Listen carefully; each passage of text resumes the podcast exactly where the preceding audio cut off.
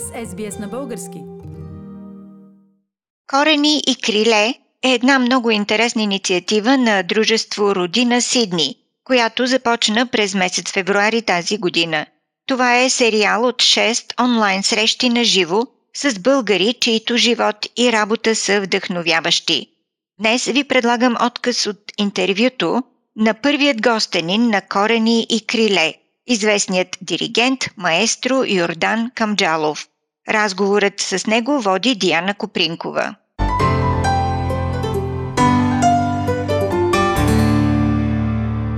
Може би спонтанно възникне първият ми въпрос. Кое дава крилете и кое ги орязва? Този въпрос е много сериозен. Обеден съм, че крилете растат отвътре навънка и мисля, че няма човек, който би се усъмнил в това. Мисля, че крилете може да растат от нашата отговорност. От нашата лична, от нашата социална отговорност, за някоя семейна отговорност, при други е отговорност към целия народ, както било при Левски, например, при други е отговорност към цялата планета. Мисля, че осъзнаването на тази отговорност и на потенциала на самия човек ускорява това растение на крилата. А какво подрязва крилата, както вие питахте? Липсата на вяра и на любов. Липсата на убеждение, че човек може да направи огромни неща. Липсата на осъзнаване на огромния си потенциал. Защото човек, който вярва толкова в потенциала си, ще направи толкова. Човек, който вярва толкова в потенциала си, ще направи толкова. Мисля, че крилата са право пропорционални на вярата в личния и в универсалния потенциал. И сега ще добавя един въпрос на Рени Челебиева към вас. Кои са хората, които са ви давали криле през годините? В различни области на, на науката и изкуството това са различни хора. Много са. Няма да мога да фаворизирам никой.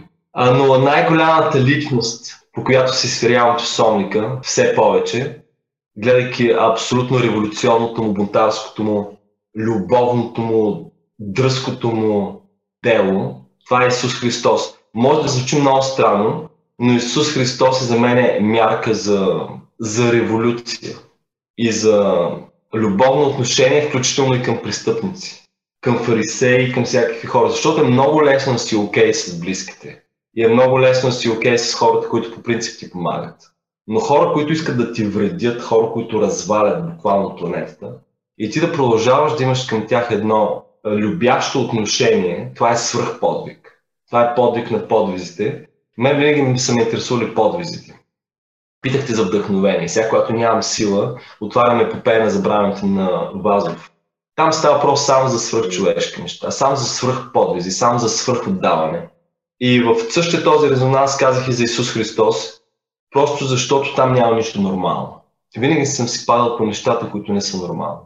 В днешно време, когато изключим това, което се причини на света от коронавируса, особено миналата година, в световен мащаб ставаме свидетели на превръщането на човечеството в една огромна тълпа консуматори и може би много безвъзвратно унищожават единствения хабитат, който имаме, планетата Земя и все по-малко се вълнуваме от стойностните неща в живота. Кое трябва да пробужда тези неща? Кое трябва да спира нашата самозабрава? Мисля, че връзката с реалността. Просто си свирим часовника. Нашия часовник е тотално несвирен. Както казах, много хора може би не осъзнават, че ние нямаме никакъв шанс без планетата. Мисля, че не сме свързани с реалността. И тази връзка с реалността е единственото нещо, което може да ни върне на борда. Имаме менте цивилизация, менте култура, менте образование, менте храна. Всичко това е свързано с консуматорството, което вие казахте, което означава, че не е реално. Мисля, че този реалистичен, уж материалистичен свят изобщо не е достатъчно реалистичен, изобщо не е достатъчно материалистичен. Може да звучи арогантно, но когато гледаме на всичкото това нещо, на всички, цялото това управление, на целият този бизнес, като на една голяма детска градина е по-лесно. Защото сериозни зрели хора, те не могат да се занимават с такива работи. Вие сте първият българин, прият да следва дирижиране в музикалната академия Ханс Айслер в Берлин, първият чужденец, който е избран за поста а, директор на Хайделбергската опера, най-младият създател на фундация за даровити музиканти, учредявате само на 29 години. И най-внушителното за мен самата и бих казал сензационно първенство. А, вие сте първият и единствения за сега в света, който превръща хоровите си партитури в математически формули. Това е много уникално за мен. Лесно ли е да си първи?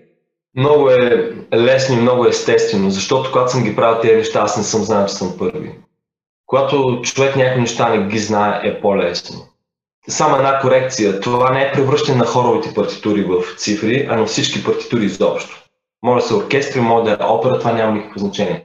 Всички видове музикална материя. Което ме навежда на мисълта, че абсолютно всяка информация може да бъде обърната в числа, но това е нещо, което в, в лингвистиката включително се прави от много време от генерации. Това дали се прави в музиката, не знам. Вие казвате, че съм първия, който обръща нотните знаци в математически формули. А не съм сигурен, че е така. По отношение на диригентите, да, не съм чувал да работи така, но тук не става просто за хорови партитури, а за всичко без изключение. Независимо каква е партитурата. Това е единствената корекция. Благодаря за този въпрос. Искам да ви кажа, че всичко това е създадено като едно следствие на едно огромно усилие за създаване на нещо смислено. Едно огромно усилие за реализиране на още една част от човешкия потенциал, от моят потенциал. Когато аз стигах да кандидатствам, питал дали има друг българин и не съм питал дали съм първия българин. Впоследствие разбрах, че съм първия.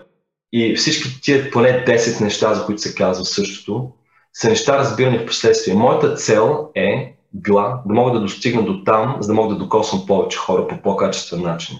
Качеството и докосването са били моята цел. Мисля, че когато генерал Вазов е правил своя подвиг на Дойран, не е знаел, че ще влезе във всички учебници по военно дело. А той е мислил как да спаси положението.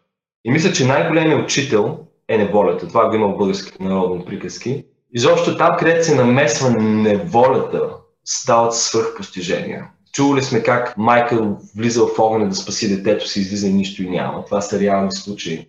Това е неволята. При неволята става отключване на свръхпотенциала на човека.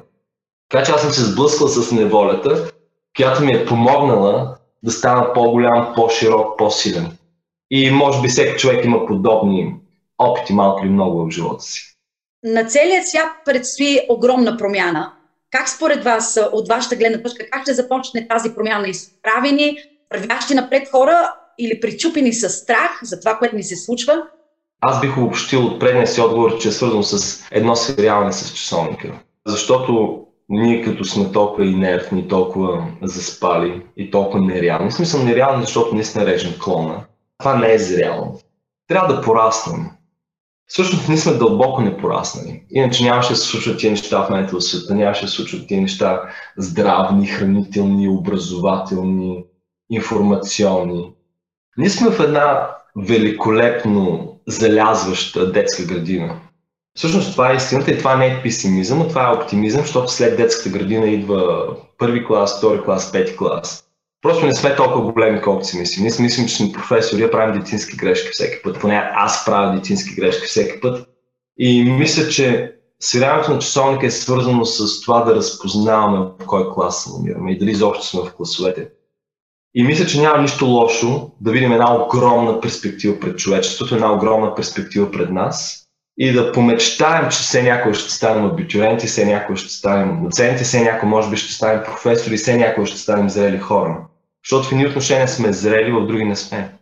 Отново пак казвам реалността. Това е тема, която много ме интересува. Защото може би реалността, истинската, е единствения гарант за здраве, за психика и за бъдеще. Абсолютно, трябва да сме абсолютно реални. Какво ядем, какво пием, какво мислим, какво чувстваме, с кого общуваме, защо общуваме, живеем ли, за кого живеем, вървим ли, не вървим ли, учим ли, въобразяваме ли си, за какво го живеем този живот. Изобщо въпроса на въпросите, не че имаме отговор, няма отговор на този въпрос, но няма нужда да избягваме нещо, само защото нямаме отговор. И мисля, че сме длъжни да си задаваме въпроси.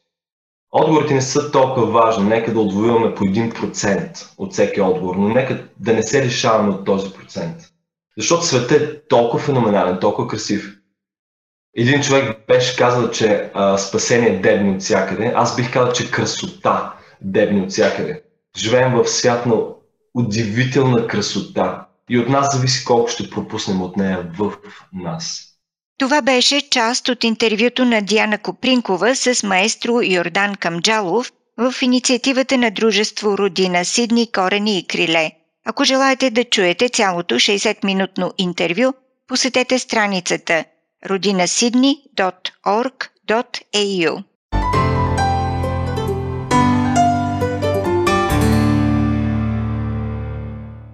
Уважаеми слушатели, гост през интернет от Сидни е Рени Челебиева.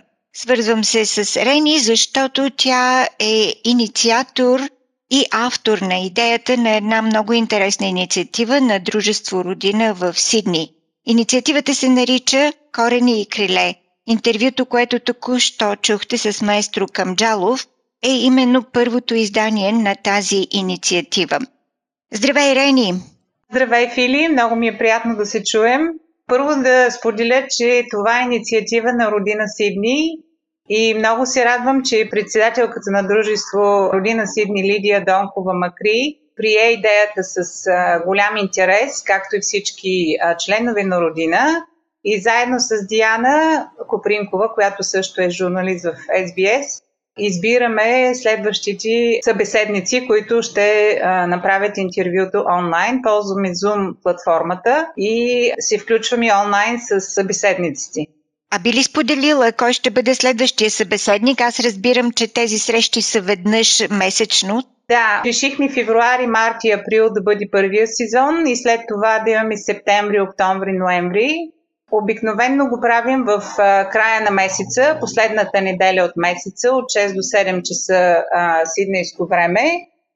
И наистина, да, имам и голям набор от а, интересни хора, които са в България, са направили нещо интересно, вълнуващо, вдъхновяващо, но също търсим и социалния аспект в тяхната дейност. Търсим хора, които са направили нещо за обществото благотворителност или нещо, което да са върнали жеста към обществото, което е също един от критериите. Следващия гост в нашата рубрика, което ще бъде на 28 март, е Ивелин Михайлов, който е създател на исторически парк край Варна. Аз всъщност бях на откриването на парка и страшно много ме впечатли. Ивелин Михайлов е страхотен младеж, който е изпълнен с енергия, български дух и родолюбие. Рени би ли споделила къде и как тези, които се интересуват да чуят вашите онлайн срещи, могат да направят това? Нека да отидат на страницата на родина Sydney.org.au и там сме публикували всички участници в първия сезон, февруари, март и април и могат да си запишат. Всъщност то е безплатно, но трябва да се запишат, защото местата са ограничени. Също на Фейсбук доста често правим постове, на които споделяме кой ще бъде следващия гост в нашето виртуално студио и какви са неговите постижения до сега.